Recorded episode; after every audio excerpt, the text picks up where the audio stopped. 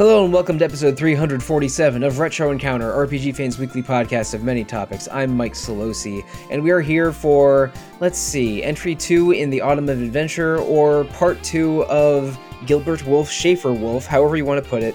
This is our second episode in October 2022, and we're here to discuss the 2013 adventure game The Wolf Among Us from Telltale Games. And we are comprised of the same crew that, that was part of a pirate crew last week. Myself, Mike Solosi, alongside Hillary Andreff. Hello. And John O'Logan. Hey. Hillary and Jono, I am having a blast playing a bunch of adventure games with you this month, and the three games we're playing this month are The Secret of Monkey Island last week, Broken Age next week, and this week, The Wolf Among Us. And so far, I have had so much fun. These games are all winners, so this is going to be a positively tinged episode throughout.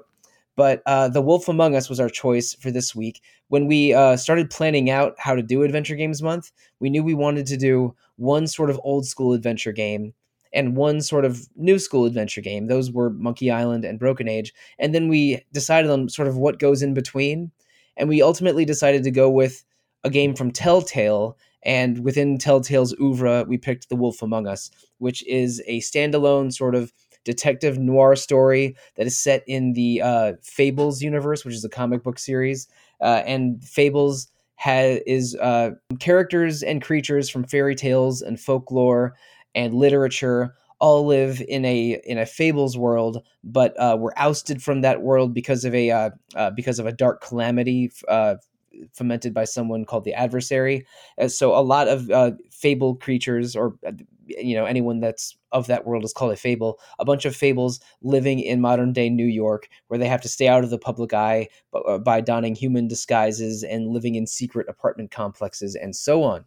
But let's talk about Telltale Games and the Fables series and how we know each of them. Starting with you, Jono, what's your background with Telltale and Fables in general? I was on board with Telltale real early. I didn't play Bone, their first game or their first adventure game, but I picked up Sam & Max Season 1 as soon as it was released because I am a massive fan of Sam & Max Hit the Road, the classic LucasArts adventure game. And from there, I followed them pretty steadily through their many games up until the Walking Dead era. It was at that point that flavor of adventure game just kind of lost me, to be honest. It didn't really stick with me. There was a complete lack of, I guess, inventory puzzles, and the game, it sort of became an adventure game that was much more like visual novel plus in many ways. So yeah, I kind of fell off Telltale by that point. In terms of Fables, I was a massive fan of the comic when it was being published, or at least when the original run was being published. Just loved the concept, read the entire series along with its sister series, Jack of Fables. And Fables has recently returned with, it picked up its numbering again, I think at 151, and it's continuing the story. So yeah, there's lots of Fables in the world, and this was a perfect little prequel to the series. Nice. And so it's good timing too. Yeah, not bad. It's excellent timing for us too, because The Wolf Among Us is getting a sequel after almost a decade of its first big release. Yes. So, and we'll talk about that in a little bit. But first, to expand on what you said about Telltale Games, Jono, you were right in dividing Telltale's oeuvre into two halves. It was founded in 2004 by former LucasArts developers, and from the beginning, Telltale was taking other IPs and making them into these into classic style adventure games. And before The Walking Dead in 2012, they revisited a lot of LucasArts properties, including Sam & Max and Monkey Island. I think we mentioned Tales of Monkey Island in the previous episode. Yeah, good game. Also games based on Back to the Future and the Strong Bad Flash series, which is something that is extremely specific to my teenage years, I guess. But you're right; they hit more mainstream success and changed the nature of their game design a little bit with The Walking Dead, which I think is still their most successful game. That game came out in 2011 or 2012, and since then, they continued making games based on other IPs, but they came more action and dialogue-driven and less inventory and environmental puzzle-driven. So, and in The Wolf Among Us, you do occasionally have items in your dialogue, but they're so trivial that the inventory screen barely exists. Really, it's a game of decision making, choosing different dialogue, and just the order of your decisions and specific decisions can affect the plot. But I don't know, maybe not as strongly as some people want, and maybe not as adventurous as some people want. But consistently, I think the good Telltale games of the 2010s. Do have really good dialogue and characterization and tone. The Wolf Among Us is the fourth Telltale game that I've played, but it's either my favorite or second favorite, and all the other ones I've played I've really enjoyed. And because they go on sale on Steam all the time, I think I own 10 of them and have played less than half. But also the recently Telltale's reformed. Yes. They famously went under, and they've recently reformed. But another company called Skunk Ape, which is made up of developers that worked on the Sam and Max series. They've gotten the rights to do remasters of the Telltale Sam and Max games in widescreen with remastered graphics. So if you're looking online for Telltale games and you're looking for Sam and Max, try to get the remasters because they look real good. Yeah, and we should mention Telltale did go under in 2018 very suddenly, and there was even lawsuits surrounding the laying off of many of its employees. Yeah, NoClip has a really good documentary about it on YouTube. Oh yeah, NoClip does a really good job of that. NoClip's Final Fantasy XIV doc is so good; I've seen it multiple times. But that's the Irish guy that was with Giant Bomb for many years. Why can't I think of his name? Dan something. I forget. I think it's Dan, right? I have no idea. Yeah, I wish I could help. I can't remember. But anyway, NoClip does a very good job with video documentaries on YouTube surrounding video game development.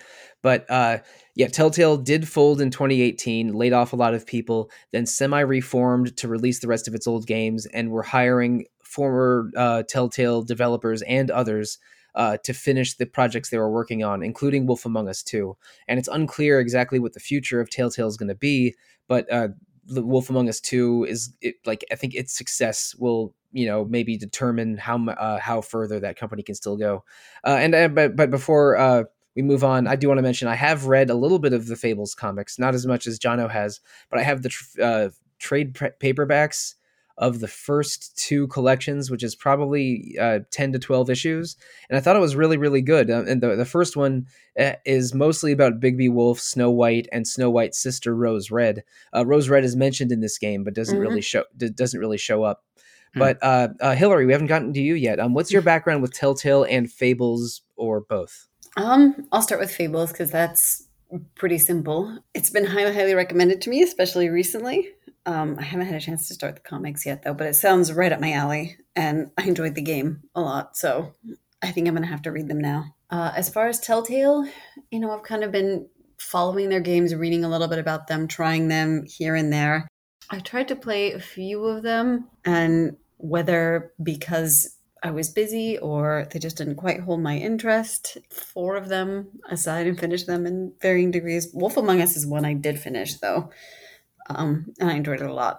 Yeah, Telltale started to lose me when they introduced their when they introduced tank controls into their games, and they had a bunch of different methods. Like Tales of Monkey Island was a great Monkey Island game, but their method of controlling, it was no longer driven by your mouse. It was no longer really point and click, but you kind of dragged Guybrush around using the mouse, and it was similar in Sam and Max Season 3, the Devil's Playhouse.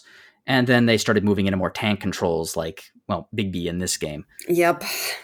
And it's a little awkward, but, it works, I guess, but it's a little awkward. Yeah, I just went into my Steam inventory because I have all of my Telltale games on PC.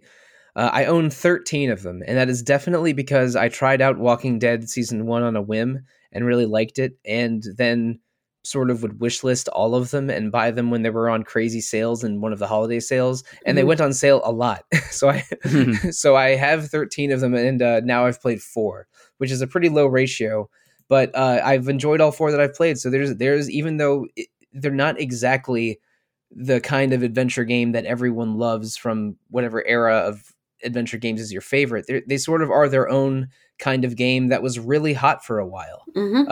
And very much. And I think The Walking Dead Season 1 is still their most popular game, but the ones I've played are really good, and The Wolf Among Us might be one of the best ones. Let's get into the game proper. Sure. The game, okay. First released in October 2013, over 5 episodes, with each episode coming out every between 2 and 4 months, with the finale coming out in July 2014. And each episode is between 1 hour and 1.5 hours or so is my estimation. I think that the last one's the shortest one, and was a little bit frustrating for people to wait at the time, because again, 4 months for what amounts to short stories could be a little frustrating. I remember people being a little bit annoyed at the delay in Telltale games coming out as they were coming out, which I think it helped me a little bit that every single Telltale game I've played, I played in all at once after all five episodes had released. Right. And I think, you know, for how I play games, that's probably the right move. Cause if I had to wait 4 months for episode 2 of The Wolf Among Us, I would have forgotten some character names from the first one.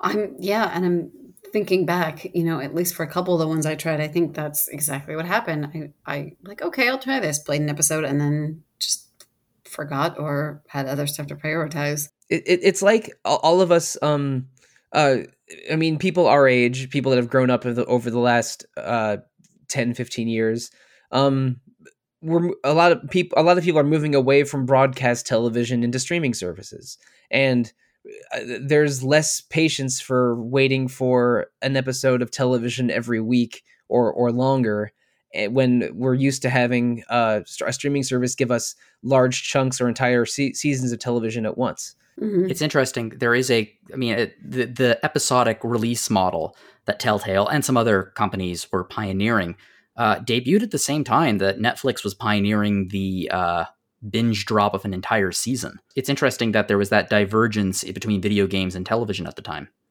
And it's still evolving how the delivery system of streaming services works. Like Netflix has been dropping Stranger Things in half seasons, and Amazon has its biggest shows. They usually give a first half season or 3 episodes all at once, and then do one a week until the end of the run. And now television seasons of things on streaming services are usually in the 8 to 15 episode range instead of the classic broadcast television of 20 to 25 episodes. So because there's like the concept of channel surfing isn't as present anymore and is more about sort of just content delivery in chunks. Syndication's long gone. So yeah. And syndication is not what it used to be at all. Now instead of syndication, it's streaming services buying up the catalog of popular TV shows, and you know, like HBO and Netflix bidding on who gets to show every season of Friends. It's like television watching has changed over the past 15 years or so, and episodic gaming has sort of like started and changed around the same time, and Telltale was right at the middle of it because they were releasing episodic game episodes in the middle of all of this. And I think that and even if you look at your Steam library or similar, they used to have each game episode released as an individual like release. Like I'm looking at here and I have Sam and Max separated into 5 mini episodes, but games that came later like Batman and The Walking Dead are all just a single game, and then the episodes fill out within that. It's just the interface is a little easier to deal with. The point I'm making is Telltale was pioneers of this episodic game format, as Jono mentioned, but even they were changing how they were delivering their episodes as they were getting more popular. Right. Yeah, and what really is astounding about Telltale, especially considering how they went under and that like the level, the spectacular nature of how they went under, is when you look at they never really created any of their own properties. There was a classic point-and-click adventure game they created called, I think, Hector Badge of Carnage, which was fine. Yeah, and Hector and Puzzle Agent are their only original games. Everything else, everything else is a borrowed or legally leased IP. Yes. Yeah, but when you look at the legally leased IP, I mean, they created, even in the early days, they got Bone, which is one of my favorite comic books of all time, Sam and Max, which is one of the greatest adventure game properties of all time, a strong bad, so Homestar Runner, which at the time was massive. Huge, and yep. Huge. I love old school homestarrunner.com. It's terrific. When I was in high school, they would every week there was a new strong bad email. We would gather around one of the band room computers and watch it together. Yeah. You would love to have Strong Bad as a guest on Retro Encounter. That would be Strong Bad looking for his email. I hope it's from a female. Yeah. But then they got like movie properties. Like they created full-scale sequels to Back to the Future and Jurassic Park. They got Law and Order. They got The Walking Dead. The Wolf Among Us is actually probably. I thought they had CSI, not Law and Order. I think they got CSI later, maybe. Oh, maybe they got both. I'm trying to remember off the top of my head. But then if you look at what they got after The Walking Dead, which was massive, and it made them like they got Batman, they got Marvel with Guardians of the Galaxy. Yep. They got like the properties that these people were playing with were massive. They had Game of Thrones, for God's sake, in the height of Game of Thrones popularity. So the fact that they went under with this much, with this many just solid gold IPs is a little stunning. I mean, I know why they did. When you look into it, they were overextended and a lot of other things, and the quality was really suffering, but it's still kind of jaw-dropping. Yeah, they went for really mega popular franchises that fit very well with players of games that bought on digital storefronts. Like, lest we forget, The Walking Dead was the most popular television show on TV for a couple of years in the 2010s. Mm-hmm. And, and also a comic, which is something they were used to doing. The Walking Dead comics is fantastic. The comic is better than the TV show, in my opinion. If anything, Fables is way more niche than the other properties they were going for in the 2010s. But mm-hmm. but in general, they were targeting franchises that like players of online services would really, really go for. And I think that almost all of their choices were good, but it reached some breaking point where the acquisition of those licenses was too expensive for how much they were selling, and then so they went into some kind of equity firm that did completely tore their company apart in 2018. I don't know all of the business decisions that went into that, but it's very messy. There was a lot of labor lawsuits in the state of California. It reminds me a lot of like any kind of franchise that starts out, gets really, really popular, starts overextending itself. Like they're the Quiznos of games. Like Quiznos is, in my opinion, it was like the best sandwich restaurant. I loved Quiznos. And, it started out and there was like one location. Then there was a location everywhere. And then there were no locations. It suddenly disappeared because they overextended themselves and the franchise just crashed and burned. And this kind of reminds me of that. Oh, man. So what's in this metaphor? What is them coming out with The Walking Dead and reaching mainstream success? Is that around the chicken carbonara sub? I was always a fan of their beef. Their steak sandwich, because it was marinated in delicious stuff and it had really good onions with it. All right, I don't know the Quiznos menu deeply enough to make to make the exact right choice here. Maybe it's time to talk about The Wolf Among Us some more. Probably a good idea. Yep. So anyway, it starts out with a Big B Wolf, which it's spelled B-I-G-B-Y, but it's obviously Big B as in Big Bad Wolf, who in his human form is basically a sort of a rough, around the edges, gruff detective who is the sheriff of Fabletown. He sort of resolves the disputes and crimes and wrongdoing among the Fables to keep order. There's a lot of different communities where the Fables live in New York. There's a luxury apartment complex called the Woodlands where a lot of them live, and the better off Fables live, and others live in various slummy apartments and dingier parts of the city. And there's a little bit of haves versus have-nots, where the people that were able to escape to New York with a lot of their wealth intact are able to live in the Woodlands, while others that are struggling don't get enough attention and protection from Big B or the business office. The business office sort of like it handles the money issues of the various Fables, and it's run by Old King Cole, who is not in this game. He's on vacation or hiatus. The mayor of Fabletown. Yeah, exactly. The mayor of Fabletown. And in his place, the deputy mayor Ichabod Crane is in charge with his assistant Snow White. Ichabod Crane is from Sleepy Hollow, the story of Sleepy Hollow by Washington Irving. And Snow White is obviously from the fairy tale of her own name.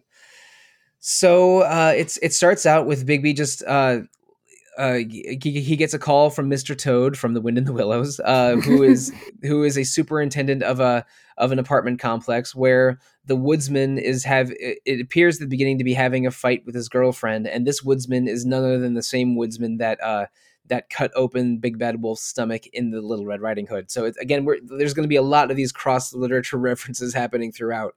And I hope it doesn't get too confusing. But it starts out with pretty action packed. You have to do the woodsman's drunk. He is involved in a domestic dispute with a young woman that appears to be his girlfriend, but is, you know, it's a little bit more complicated than that. And right away, you have to go into some quick time events to dodge his axe attacking you. Yep. And so, Hillary, you mentioned in an episode a little while ago on gaming accessibility that quick time events can be a bit of a limiting factor for people that are trying to, you know, enjoy a story based game. And the quick time events in this game aren't very forgiving. The timing threw me off. The timing is not always easy to deal with, and I don't think there's any pure fail state in this game, or at least I never ran into one. There are game overs. There are. Okay, maybe you can die. Oh, you can die. Right? It never happened to me, but maybe you probably have to fail a bunch of them. I intentionally went looking for some by not reacting to things, and I got a couple. Okay, I fortunately I don't think I was able to have my anything go against what I wanted to do by getting dinged a couple times with quick time events, but this game is full of a lot of them, and they aren't necessarily easy ones. And it opens with a fight against the woodsman right away. But after that fight, the young woman with him is named Faith. You get you end up thrown out of the building. The woodsman's axe ends up buried in the woodsman's skull, but because fables are near immortal, he recovers from that injury in a day or so. And you ruin Mr. Toad's car. Yeah, you land right on Mr. Toad's car, like the Cresta in Great Teacher Onizuka. My OGs know what I'm talking about here. Something from the comics that is implied in this game, but is not in it, is a fable is only as immortal or indestructible as their popularity as a fable. Right. So I think there are a couple vague hints at that in the game. Yeah, so fables are traditionally way more tough, and they take a longer time to die. But resurrections in the comic do actually happen for some of the more popular fables. This isn't in the game, but if I don't know, Cinderella, who's not in this game, if Cinderella was murdered, there's a good chance that she would return very quickly because her level of popularity is massive in the world of the Mundys.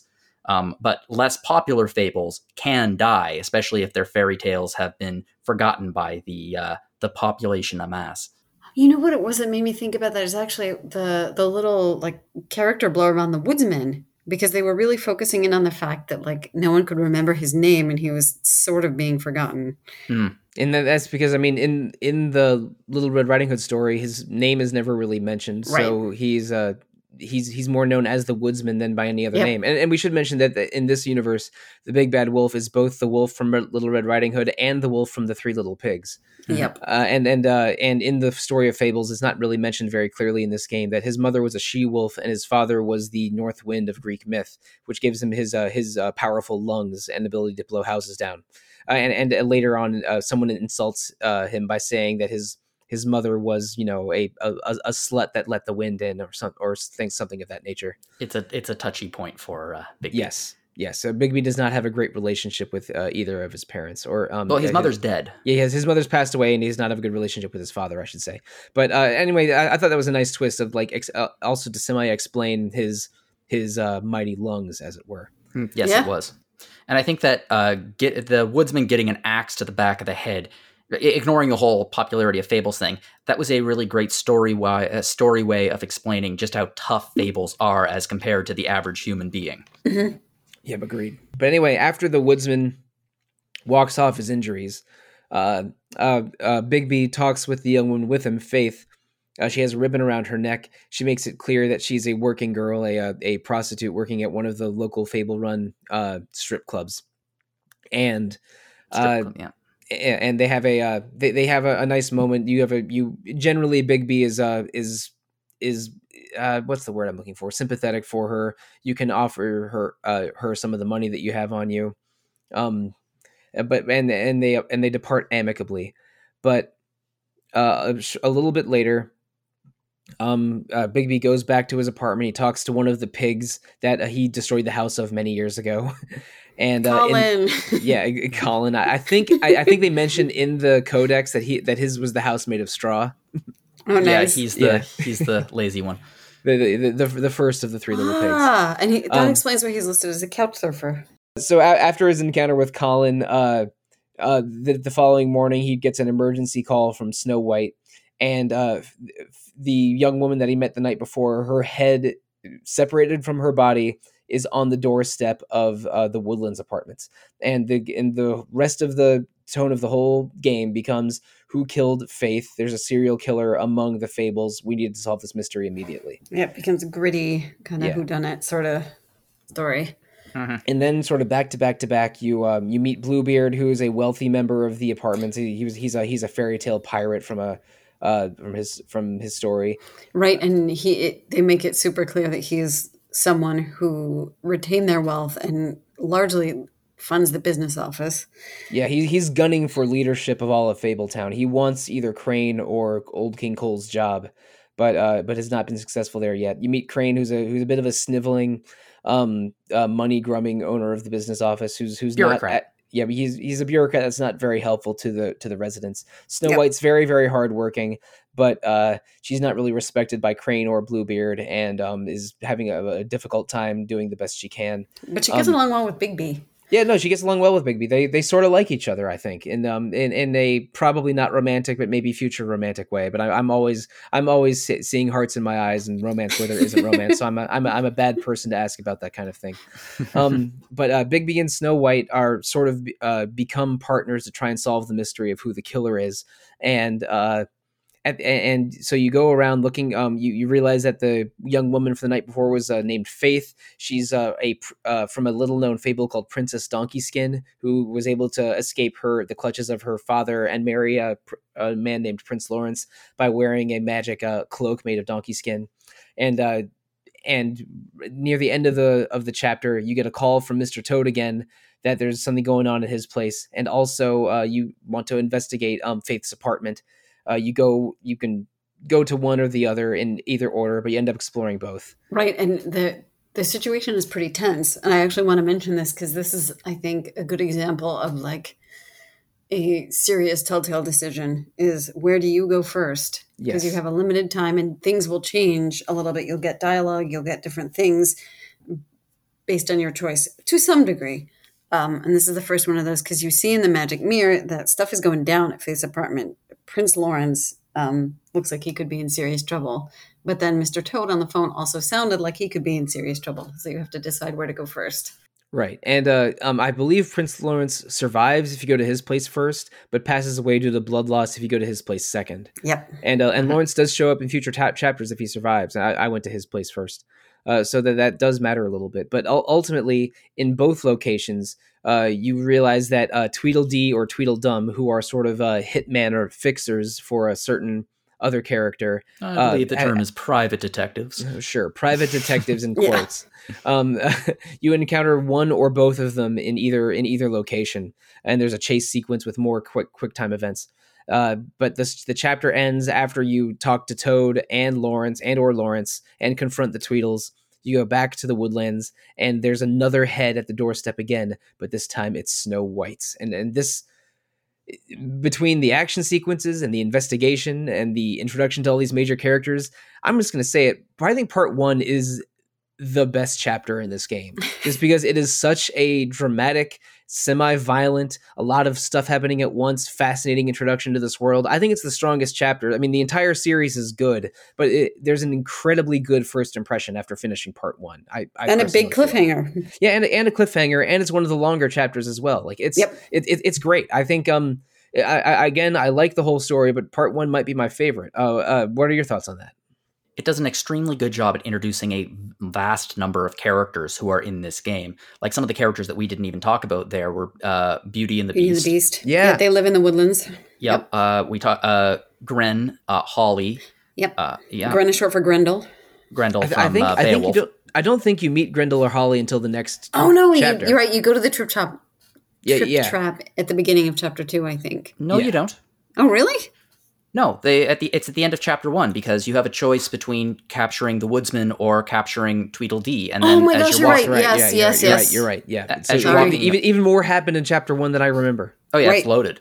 You have to make a choice. You're at this bar, and there's the woodsman, and the woodsman is there, and you're interviewing the woodsman, and going to arrest him and take him back to the apartment. But then Tweedledee walks in, and you have to choose between capturing Tweedledee or the woodsman, right?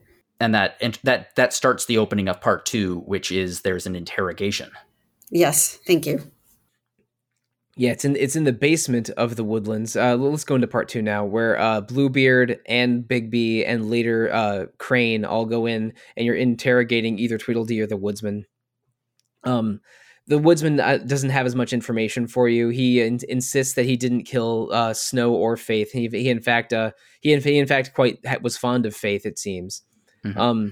It looks like the Woodsman was a solicitor of the prostitutes at the Pudding and Pie, so he knows multiple ones of them and was probably fond of maybe even multiples of them, because it mentions that he knew Lily as well, who is the second victim here, because and I should say the second victim is Lily and not Snow White, because it's very clear at the end of that interrogation of either Dee or the Woodsman, Snow White steps into the room and everyone's shocked because again it looked like Snow White's head was the second victim. But then they learned that the second victim was Glamored, again, basically a witch spell that allows a fable to take on a human form. And the victim was actually a troll named Lily, who is the sister of Holly, the bartender at the Trip Trap. But she was glamored to look like Snow White for reasons unclear at this time. And it's a little bit disturbing to everyone in the room, especially Snow. But that they continue on to investigate this. You visit the Pudding and Pie, where both Faith and Lily were working girls. You can choose to what else goes here. You have to confront Holly and tell her about the death of her sister after you had that really uncomfortable confrontation with her, where you fight Grendel and possibly also the Woodsman at the Trip Trap in chapter 1. And this whole time, I don't know. Maybe this is because I'm a weak-willed man, but my motivation for Bigby's tone was I was trying to be really nice to women and children and be violent with whatever person I was fighting, depending on how mad I was at them.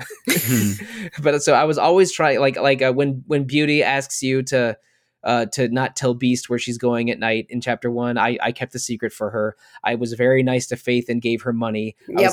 I was as kind as I possibly could be to TJ, Mr. Toad's son. Yeah, Mr. Toad's little son. Yeah. TJ is a very, very cute little toad boy. But I did not have much patience for Crane or Bluebeard at all, or the Woodsman at all. But I eventually felt bad for the Woodsman by chapter 4 or 5, and sort of was much kinder to him, by which point him and Bigby were almost bros at the end. Yeah, I definitely made myself bros with the Woodsman. I don't know if I just couldn't help it, because I thought it was entertaining, because of their fable origins. Yeah, but also I was extremely mean to Georgie and Jersey Devil later in the game, and to Dee, and I did not rip off Grendel's arm, which was a pretty gruesome choice, but I wasn't the kindest to him either. For me, it's so interesting the way that I played this game, because I know what happens to all these characters because I've read the comic, and I have very definite opinions about who these people are based on that, and who specifically Bigby is. So the way that I played it is, and this isn't a spoiler or anything, it's that Bigby is, completely and utterly devoted to Snow White, regardless of how Snow feels about him, just incredibly devoted to her. In the comics, Snow is the one who gave him the ability to turn into a human being. And they have a history together besides that. So he's in love with her. So when the entire game, my North Star was always, is this what Snow would want? Will Snow be angry? That. Snow appreciates that. Yeah, I was trying to be on Snow's side and Beauty's side, and to maybe lesser degree the prostitute's side multiple times in this in this game. But that was another thing that I was trying to keep in mind. This is the really good part about this era of Telltale gaming, which is there's a lot of role playing.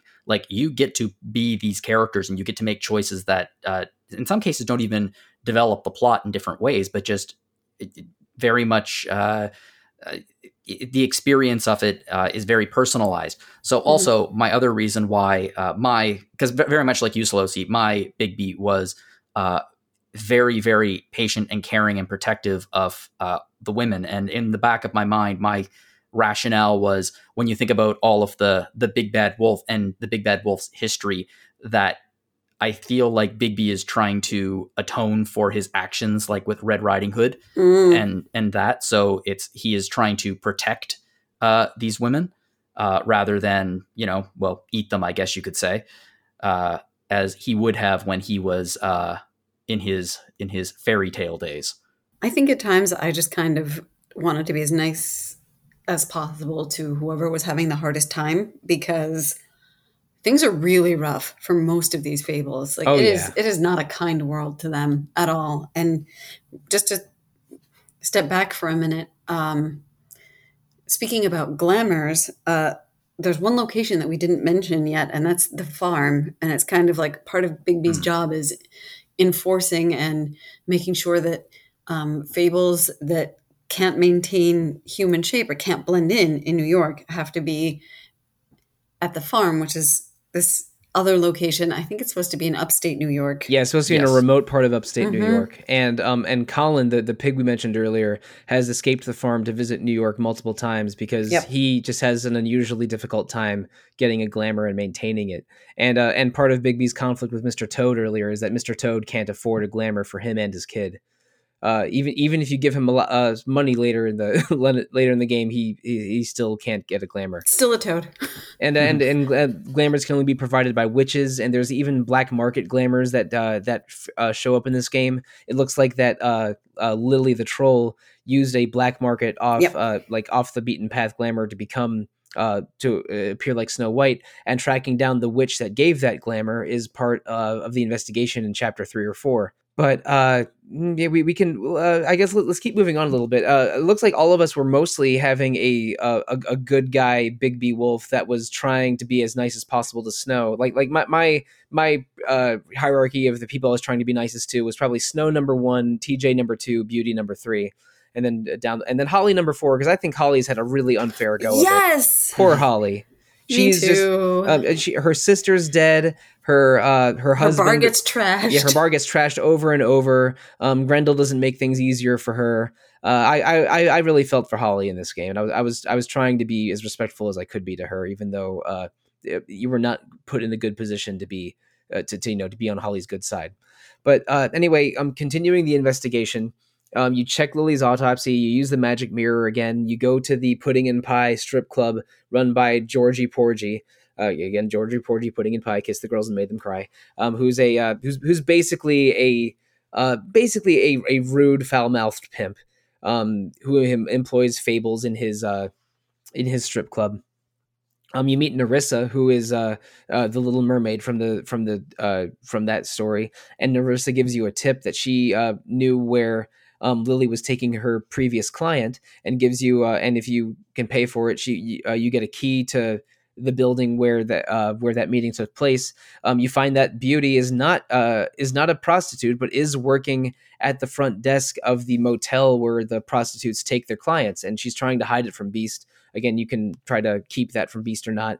You investigate the motel room, find the room where Lily was deceased in. Beast catches you there because he followed Beauty to her job, and there's a brief fight scene against him.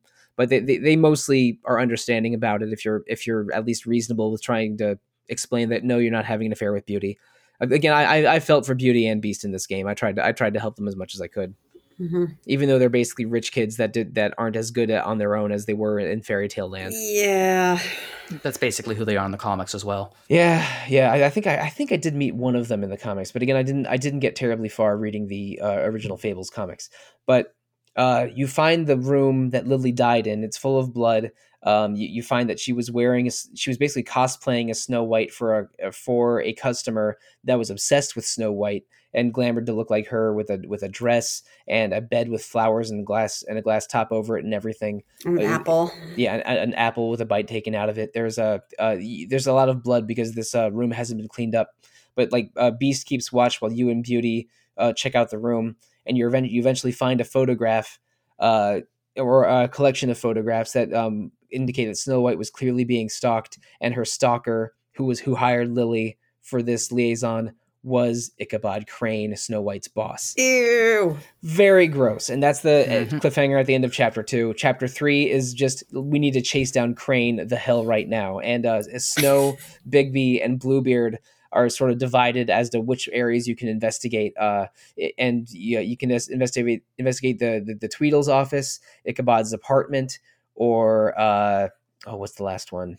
Or I think it's the bar. You go back to the trip trap. Yeah, back to the trip trap again. to look at what Lily's things to get her things. Yeah. Yes. Yeah, but before you do that, you inform Snow White that Crane is a creep, and that takes place at Lily's funeral, and it doesn't go well at all. Even if you are as respectful and careful as possible, Holly gets mad at you. Snow White's probably a little mad at you. And you're accosted by Tweedledee and Tweedledum, who bring shotguns to the wedding, shotguns to the funeral. A shotgun wedding is something entirely different. That's my mistake. But they do bring shotguns to a funeral. Still pretty not appropriate funeral composure, I think. A shotgun funeral is what happens after an unsuccessful shotgun wedding. Oh, yikes. Yeah. Oh, and no. Then what's a shotgun wake like? That sounds way less fun than a regular wake. You don't want to know. Yeah, you know what? I've never been to one, so I shouldn't make assumptions. But yeah, after this shotgun funeral is when you get to decide which area to investigate. I ended up going to the Tweedle's office and then the bar, because at the Tweedle's office you find the name of the witch that probably created the Snow White glamour.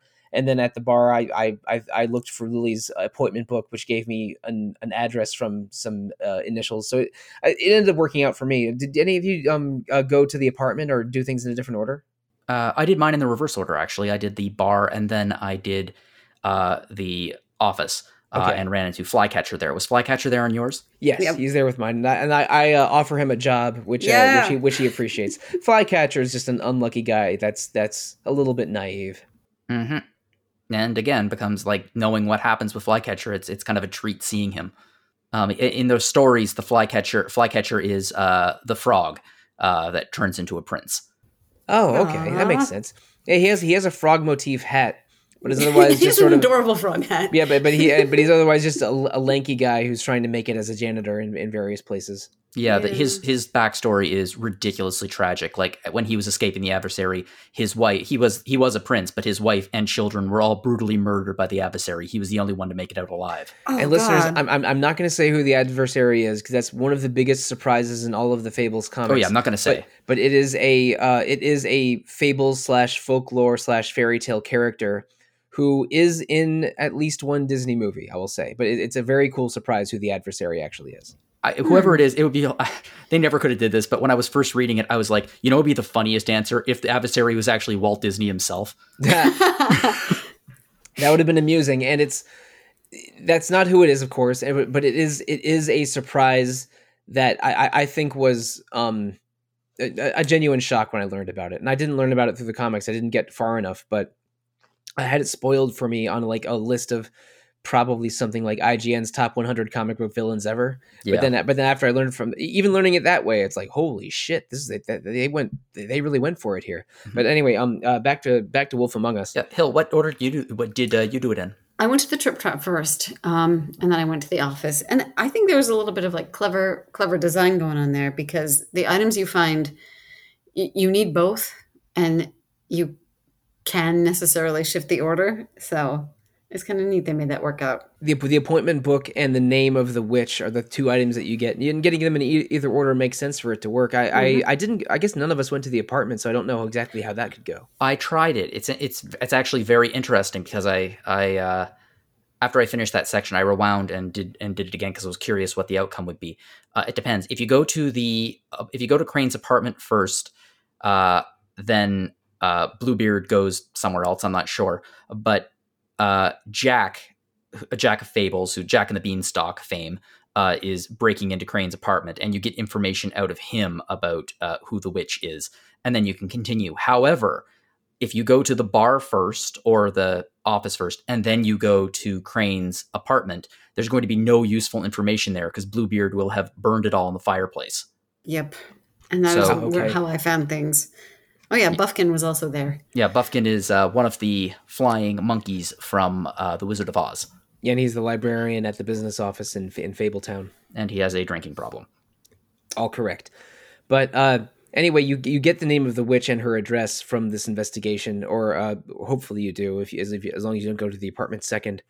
And you can confront the witch, Auntie Greenleaf, at her apartment. She's in a disguise, pretending to be a little girl, but you solve that mystery pretty quickly.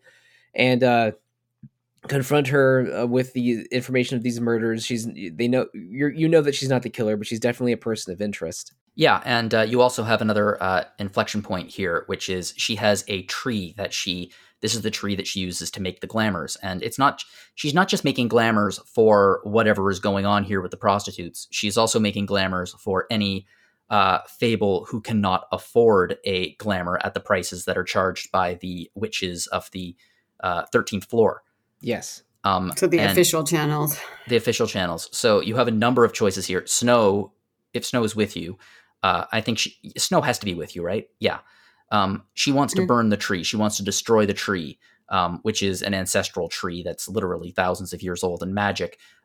Big B can either do it or he can shoot it down.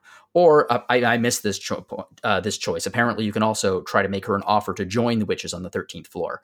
Yeah, this is like the only time in the game where I didn't go with what Snow White wanted. I didn't. Maybe it's the environmentalist in me, I guess. But I refused to burn down the tree. I don't think I offered Greenleaf a job, but I was, generally supported not burning the tree down and forcing Snow White to deal with this later. Well, I thought this was a really cool moment for Snow White, because up until this point, Snow White has been a pretty Snow White heroine, like super nice. To everybody, really understanding, really kind of the angel on Big B's shoulder the entire time. Yeah, and tries to appeal and be nice to Holly when Holly's going through things. Yeah, yeah. Yep. Generally a voice of reason and a voice of good. And but she breaks from that trend in this moment. She does, and it's at this point where I think you start to see just how. I don't mean this necessarily in the political sense. So there's no political reactionary and conservative she is. Like she is a very good person. But for her, the rules are there for a reason. And if the rules are broken, the perpetrator must be dealt with.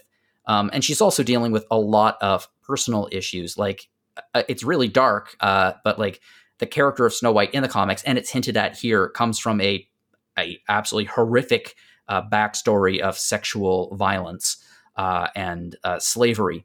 And because of that, discovering that Ichabod Crane was using her image in his fantasies is genuinely horrible, at like more horrible than anyone could possibly imagine to her. And in many ways that starts to change her character in ways that are not, it is not super positive.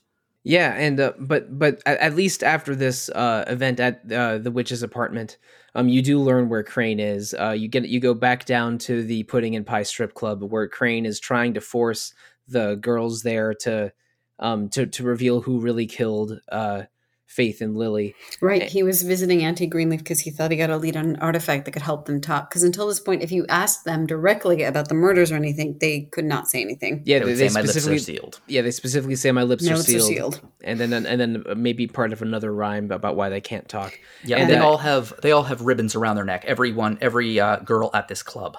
And Faith's body was found with the ribbon stuffed up her mouth. Somewhat horrifically. And so like, and it's hinted at, it's more clear later, but the ribbons are what prevent them from talking. And is a part of the magic or the curses going on at the Pudding and Pie. And that's why Nerissa cleverly got around that by saying, hire me, basically implying like, I'll give you the keys to the place where you need to go. Yeah. But I can't tell you that exactly. This is that about who Lily's client was or where she went. It's done in a way that fits the story and definitely adds intrigue. Like we're basically explaining plot points and story elements to this game, but I can't undersell this. They do a really cool job with it. This is a cinematic, fun, high drama game that I think equally sells the world and the mystery of the story. Mm-hmm. But continuing on, you finally track down Ichabod Crane there. You drag him out. You're about to arrest him, but then you're suddenly confronted by Tweedledee, Tweedledum, and the real mofo of the story, Bloody Mary and the Crooked Man. Bloody Mary from the urban legend of saying the name Bloody Mary in a dark room with the mirror 3 times, and the Crooked Man from the nursery rhyme about a crooked man who walked a crooked mile and lived in a crooked house, the same namesake as the Agatha Christie novel Crooked House, which is one of her best books that doesn't have Hercule Poirot or Jane Marple in it. If you're into classic murder mysteries, but.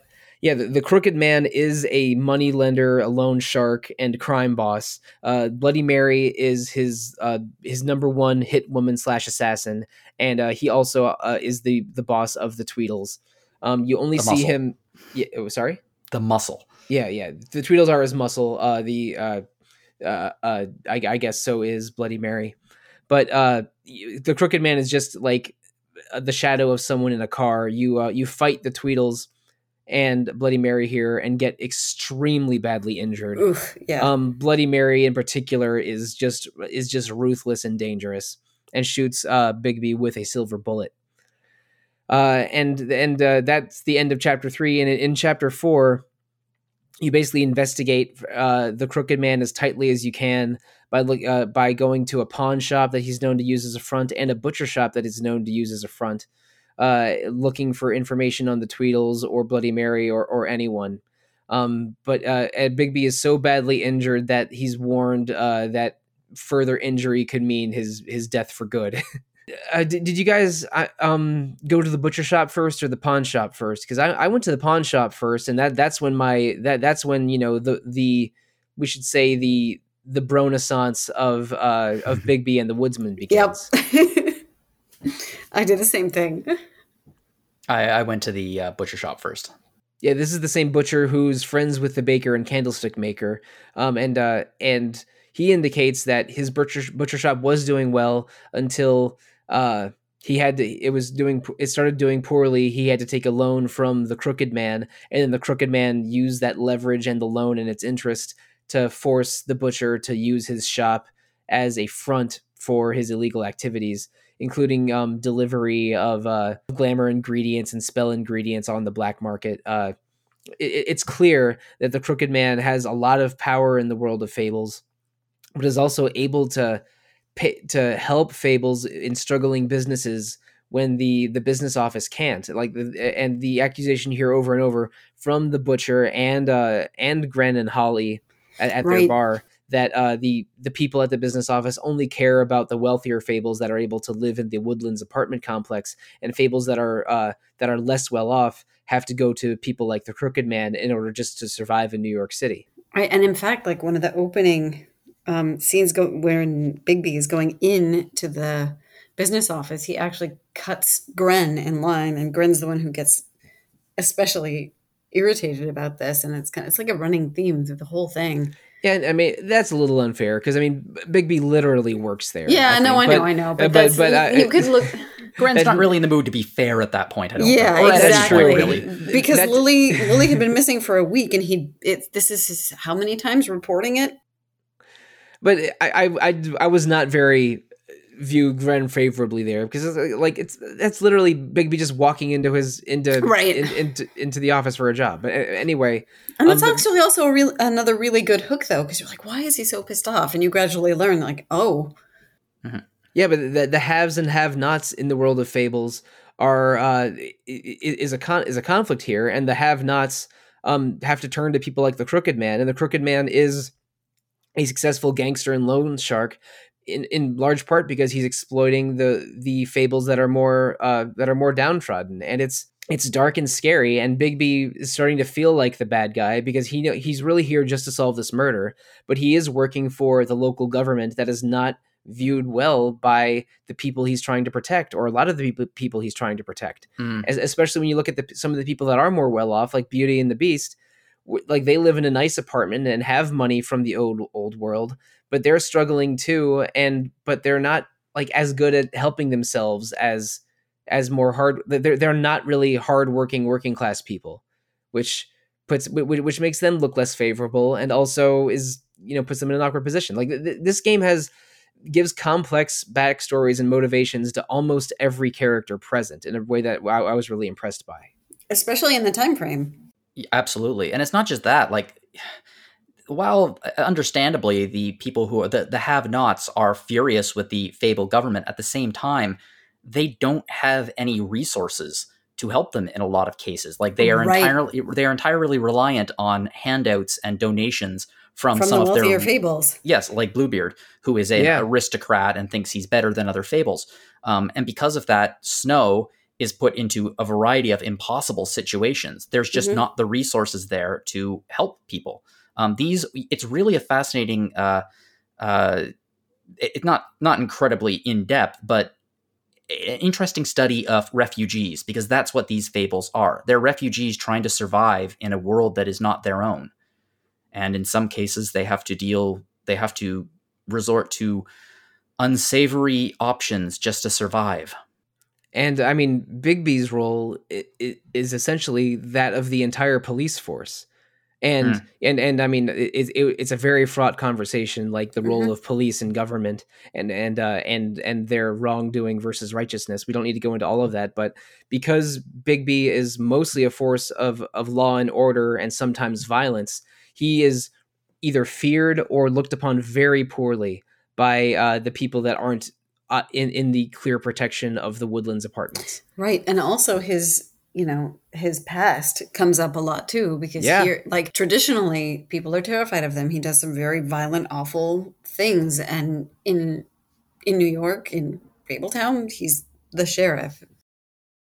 There's a line very early in the game, I think in part 1, where he's talking to Colin, who's illegally crashing at Bigby's apartment. And you can tell that Bigby feels bad for what he did to Colin in the past, so he mostly lets Colin do that. But Bigby tells Colin, I'm paraphrasing here. The fables came to New York, and they all deserve a clean slate. And then Colin replies, "Well, you can't erase people's memories either." Yeah. So it's all of this is handled very, very smartly, and I think just about every character that has more than a few lines of dialogue has either an interesting conflict or interesting motivation that can be explored in the game. And this game is not very long. It's something like 9 hours. Over 5 chapters, but it really goes places. Yeah, and I mean that was the last thing that Faith says to Bigby before she walks away, and the next time Bigby sees her, she's dead. Is you're not as bad as everyone says. Yeah. So you're not as big bad. You're not the big bad wolf that everyone says you are, and that really I think touches him. Yep.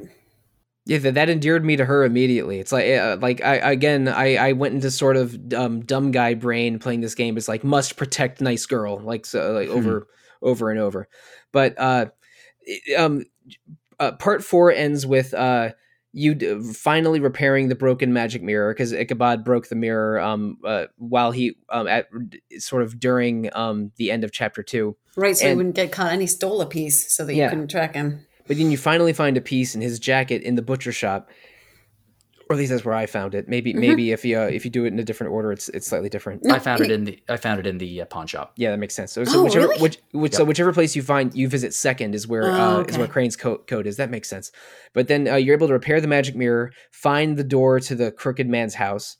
And then finally go there to confront the crooked man.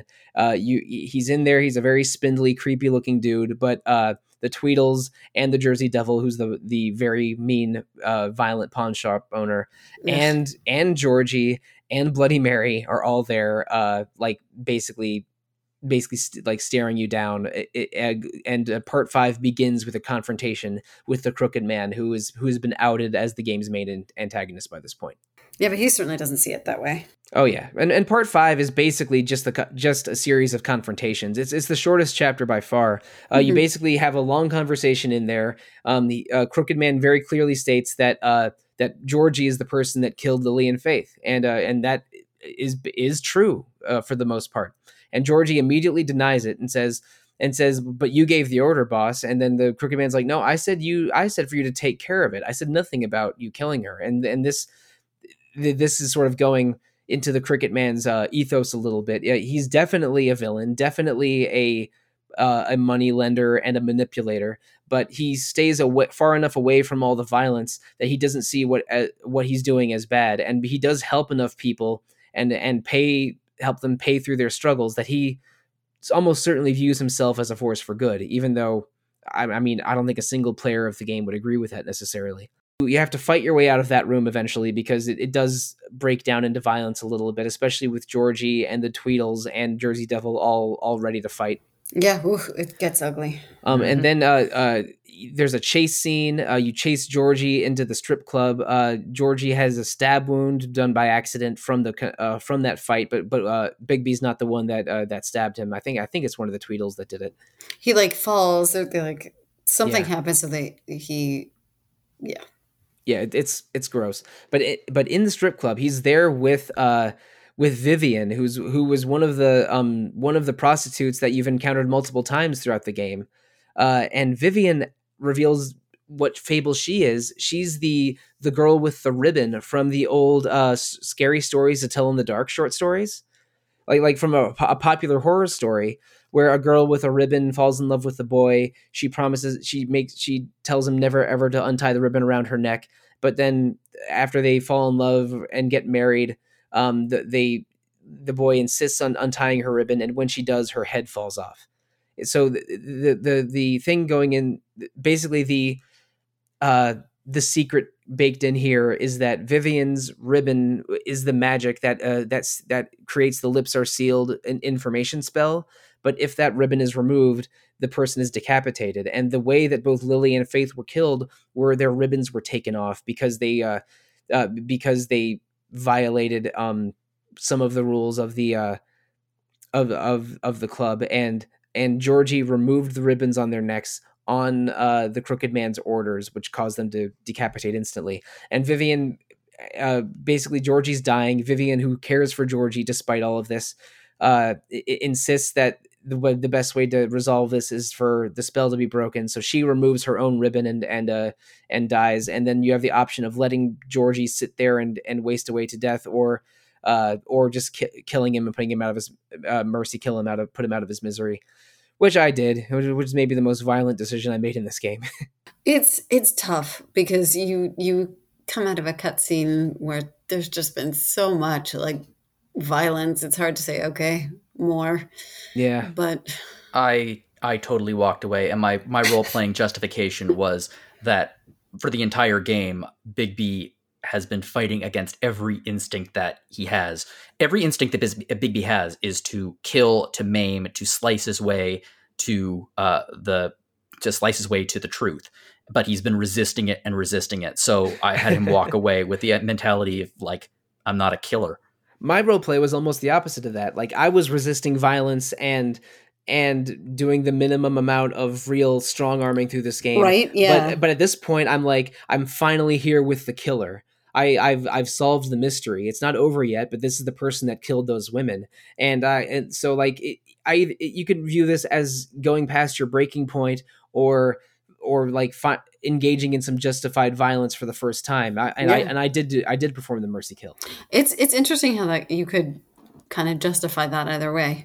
Yeah, I don't think neither Jono nor I is wrong. This is Bigby is troubled, and I think both of those paths make sense. I wanted him to suffer, and I figured I could walk away with my conscience clear and keep my violent my death free, except for Bloody Mary. But we'll get to that in a second. But that was self-defense. Can we make a quick aside for a second to talk about how some of the little, Telltale is famous for these so-and-so, well, remember that. Oh, yeah. Pop-ups. I remember when I was playing one of the Batman ones and there's a big close-up on the Batmobile. I was thinking to myself, the Batmobile will remember that. Yeah. This game has a couple of those that kind of hit me as especially hard, or that I thought were funny, or kind of played with that convention a little bit. And I think there was one in the Trip Trap where you can choose to sympathize with Gren a little bit or not.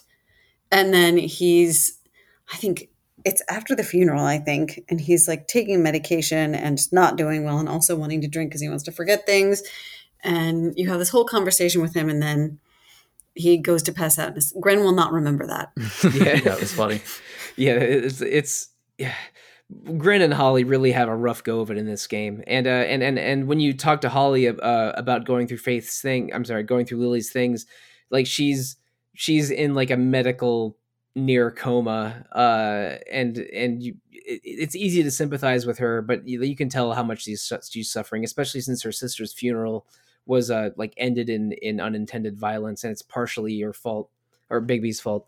But sticking to chapter 5 again, before he dies, Georgie tells you where the Crooked Man's current hideout is. It's at a foundry/factory. You go there, you fight Bloody Mary for the last time with a bunch of quick time events. A lot of holding down the W button, a lot of clicking around at different mirror clones of her, and the fully transformed version of Mary is scary looking. It's a demon with glowing red eyes and features, and who's covered in sharp glass mirror shards sticking up. Yeah, it's all sorts of kind of writing, glowing red writing all over her body. It's not that challenging because if you just click correctly enough times, you'll beat her. And I don't even think there's much of a choice. Every outcome has you defeating Bloody Mary as long as you don't fail the quick time events. But it's pretty scary and violent. Not gonna lie. Yeah. And so sorry. The reason I mentioned that now is because I think there's one with Georgie that I walked away to, and the way the game framed it was like, you let him suffer, and I was like, oh yeah, I guess I did. Anyway. But and after that fight, you confront the Crooked Man again, but this time he's alone in an office in the factory and not surrounded by all of his goons. You have the choice of killing him right there or taking him for a fair trial. Snow White also made you promise that you would bring him in alive. That's right.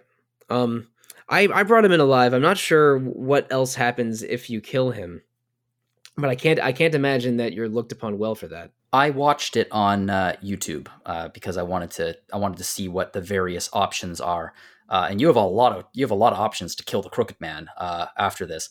But if you you kill Bloody Mary, and then you go up and you meet the Crooked Man in the office, and he's pointing a gun with a silver bullet at you, and he says, "I want you to take me in because I want to say my piece. I want to talk to the people and have a trial," because he clearly thinks that he can talk his way out of it. Right. And he says, I haven't killed anybody, because technically he hasn't, because he's a crime boss. He doesn't, the classic crime boss thing, which is you don't say, it's a classic, will someone rid me of this meddlesome priest idea, where you never say kill them. You say, will you please deal with this? Or will you please calm them down? Or something like that. Yeah, he just needs to go away. He's far enough away from the street level violence that he can say that at a technical level he has not killed anyone, even though that really the money and power behind all of the violence lies with him.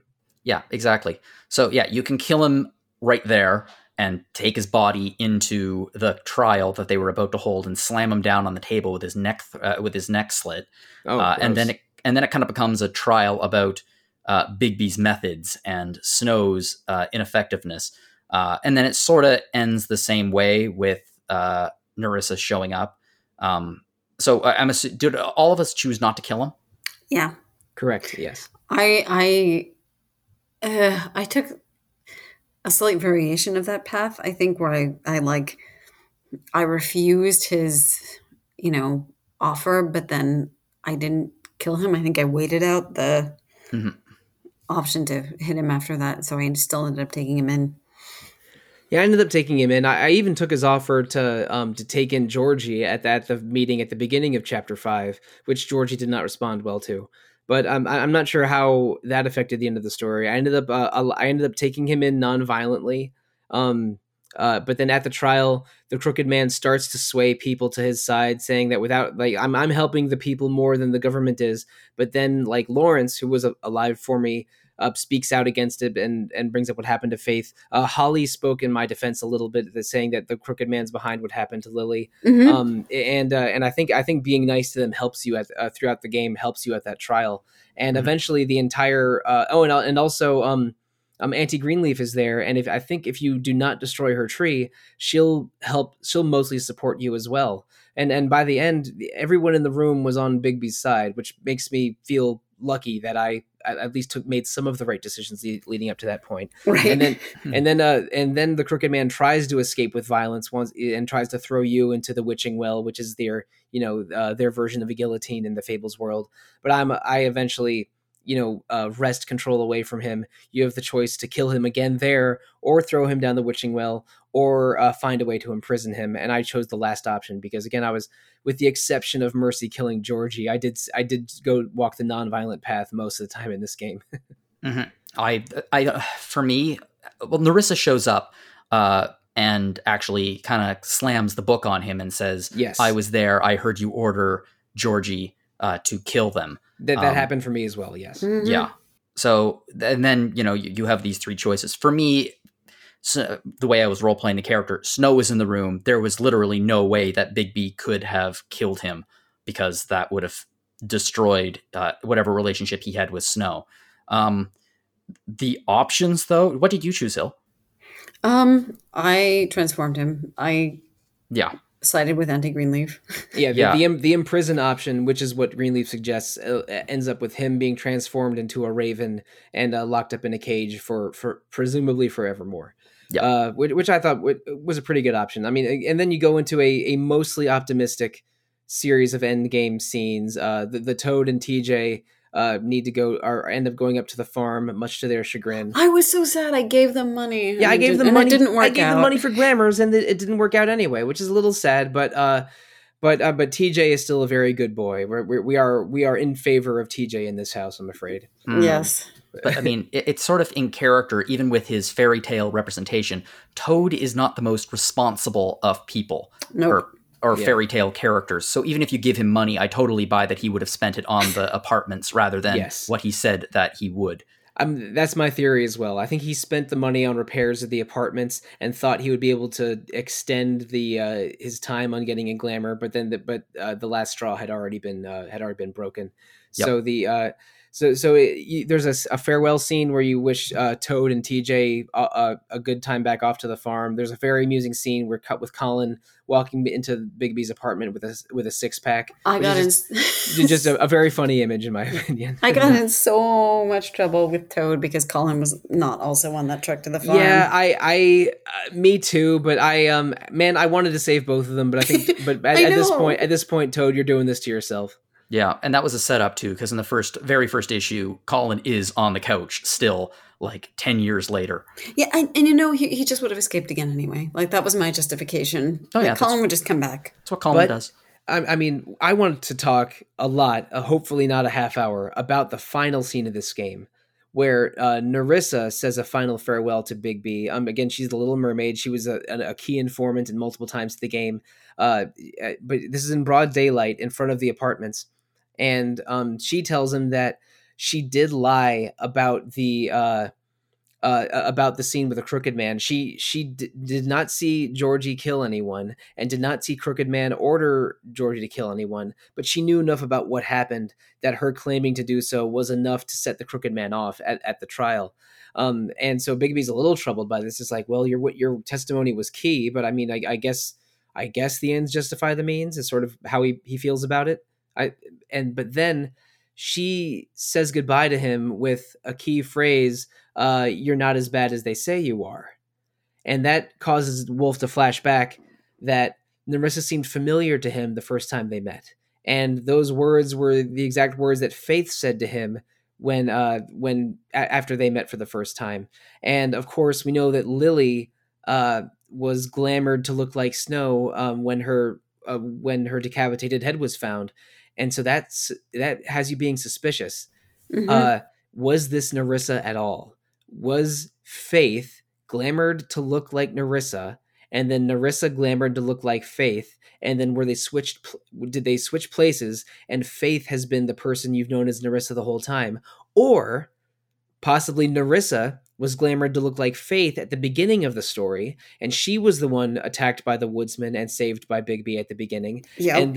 And then the real Faith was murdered, but the person that you've known from the beginning as Faith was in fact Narissa. I think that no matter which of those is true, Narissa/Faith lied at the trial, and one was glamouring as the other at some point. And now, so the person that inadvertently set off the murders and escaped with their freedom was in fact Faith or Narissa, depending on your point of view here. So which do you think happened? And what do you think of this final call? Oh, and I should say right before the credits roll, you have one final decision to make as Bigby. Do you let Narissa walk away, or do you say, hold up a minute and go after her? The floor is yours. I went after her. And I will admit the first of those possibilities that crossed my mind was that Narissa was glamored to look like Faith in the beginning. So you think it's the real Narissa that's at the end here? That was just like my instinct, like the first of those two possibilities that I thought of. But then thinking about it a little more, I was like, wait, there are other options that could have happened. It's like the ending of the Clue movie.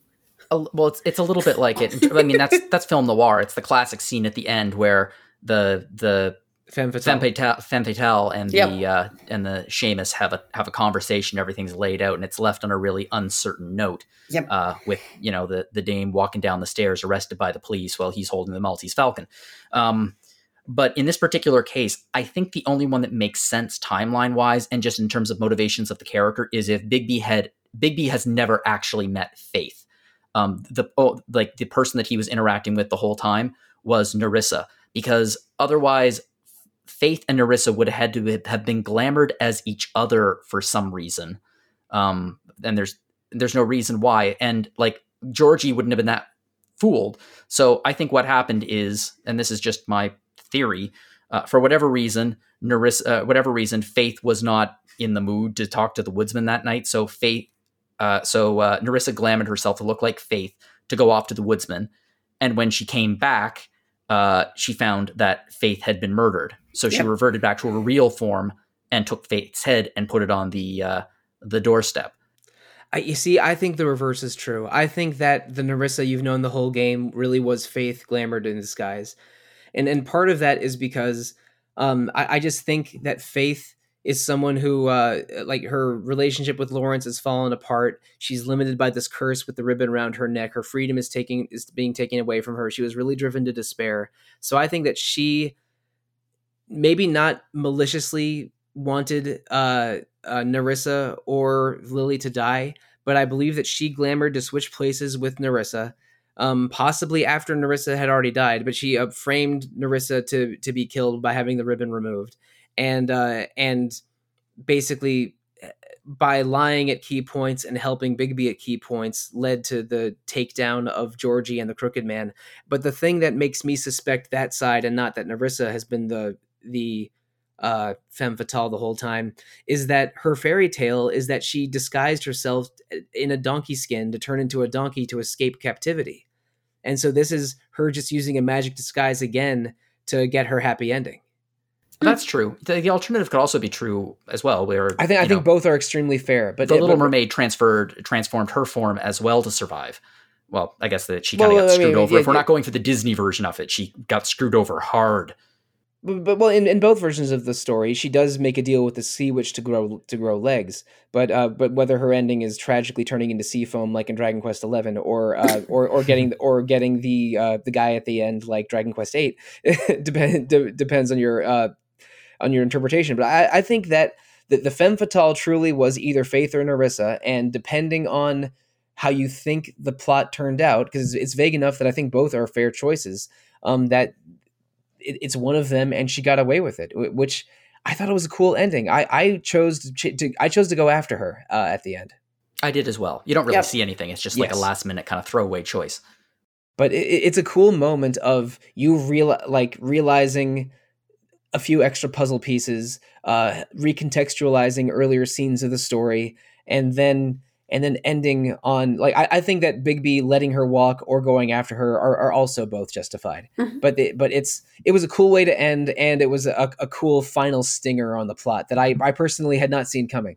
Yeah, I didn't either, and I think it fits really well. It's sort of implied that part of what got the girls in trouble with Georgie and the Crooked Man in the first place is that they were kind of conniving, plotting a little bit, trying to make their way. Yes, I think free themselves. Yes, Faith, Narissa, and Lily, I think, were conspiring to free themselves. Something went wrong. Then one of them sold Faith. Either Faith sold Narissa out or Narissa sold Faith out, which ended up with her death.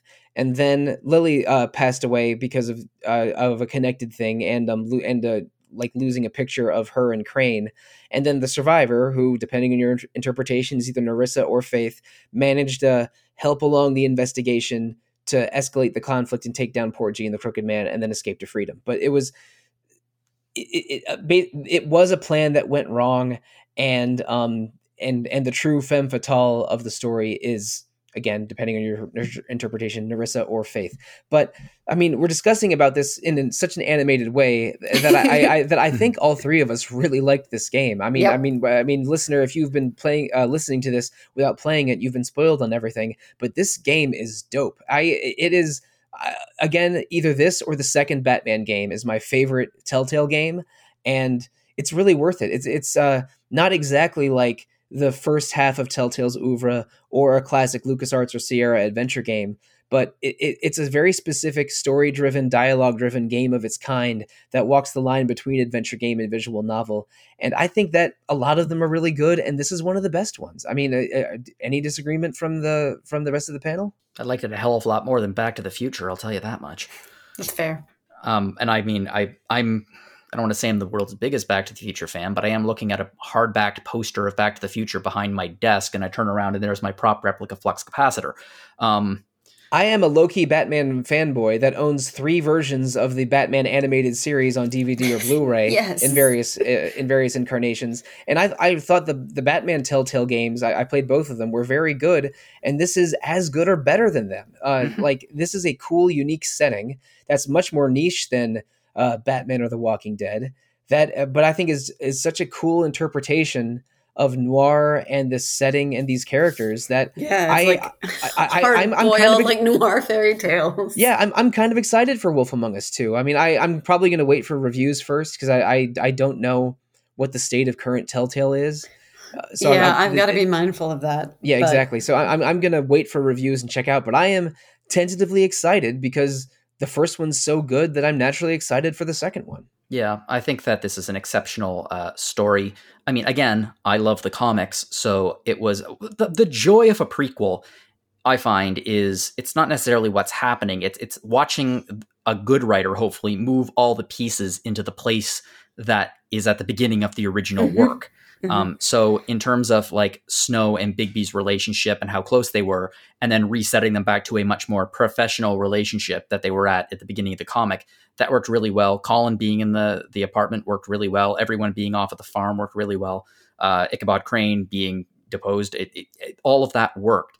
I was extraordinarily impressed by the vocal acting. Yep. Especially by Bigby, because although it was not an impression, there were moments where it was a very Humphrey Bogart-esque kind of like nasally kind of voice. And that really hit the right tone for me, because this was, it's a film noir. It's that was the style and that was the feel of it. It was a good old fashioned mystery, and Bigby was a good old fashioned Seamus. So I think they achieved exactly what they wanted to with this game. Yeah, Bigby's voice, which is very scratchy and gruff, like really communicates that he's lived a hard life in a way that I think fits a film noir detective story beautifully. And he's the Bogart or the Sam Spade or the what's Philip Marlowe.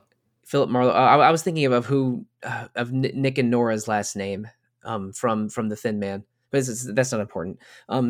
But it fits film noir and the unique setting of Fables really beautifully. And this makes me want to play A Wolf Among Us 2 and read more of the Fables comics. Because again, I've only read the first, I think, 10 or 12 issues, however many are covered by the first 2 trade paperbacks. I know it goes places. Like most comic book series, especially long-running comic book series, it does go off the rails at points and then gets back on the rails at points. But for the most part, I think it's an exceptional series. One thing I also have to give them credit for is it's really visually lively. Like right from the title screen where you get Bigby walking around in near darkness, smoking, and you get the silhouettes of the other characters kind of walking by him. And when one of the silhouettes crosses him, he kind of gets like the yellow wolf eyes as they pass. I don't know. It's just really visually cool. And I think it's I think they interpreted the comic. I mean, I don't know much. I actually haven't seen too much of the visual style in the comic, but I think it they did a good job of kind of bringing like a comic style into the game. Bigby looks a hell of a lot more handsome than he does in the comics. That's fair.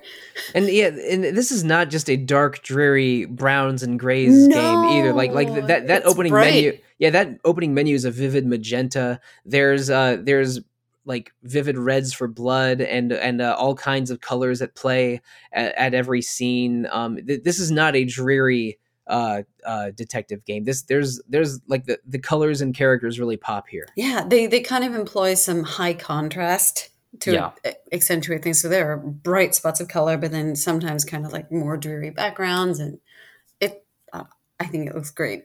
It's fascinating to me, too, that I feel that throughout the entire game, there were clearly this was being developed with the idea that there was going to be a Wolf Among Us 2. And I don't mean the one that was announced 2 years ago or 3 years ago at this point. I mean, like they were planning on releasing a sequel very soon after the other, because there are threads that are left hanging. Like, I don't know if you two notice, if you go to the Tweedle's office, and you open up their files, there are references in the files to a police detective who interviewed you at the beginning of the second chapter. Yeah, right, she gets her memory wiped. Like, I think, doesn't Crane kind of bust you out? Yeah, like, Crane busts you out, and everyone's memory is wiped. But she has a particularly extreme reaction to the memory wipe.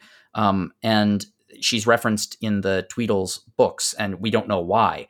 And there are a number of other little moments where obviously they were planning on picking it up in the sequel. Yeah, now, and other fables in their files, too, that we haven't met. Oh, yeah. And I don't think – I have no idea whether or not those are going to be picked up in the new Wolf Among Us 2. Like, I've seen the trailer of it, which looks great. It's obviously being done on a modern engine, but with the same graphic style. So it'll be a lot – I imagine that it'll look the same, but the shadows will be a lot smoother. And same voice actors. The plot in that one appears to be Dorothy Gale in some kind of a house with the Tin Woodsman and the Scarecrow. Incidentally, in the comic books, Dorothy Gale is a notorious world famous assassin who specializes in killing witches. Which is she kills the witches and she gets a taste for killing. Oh, jeez.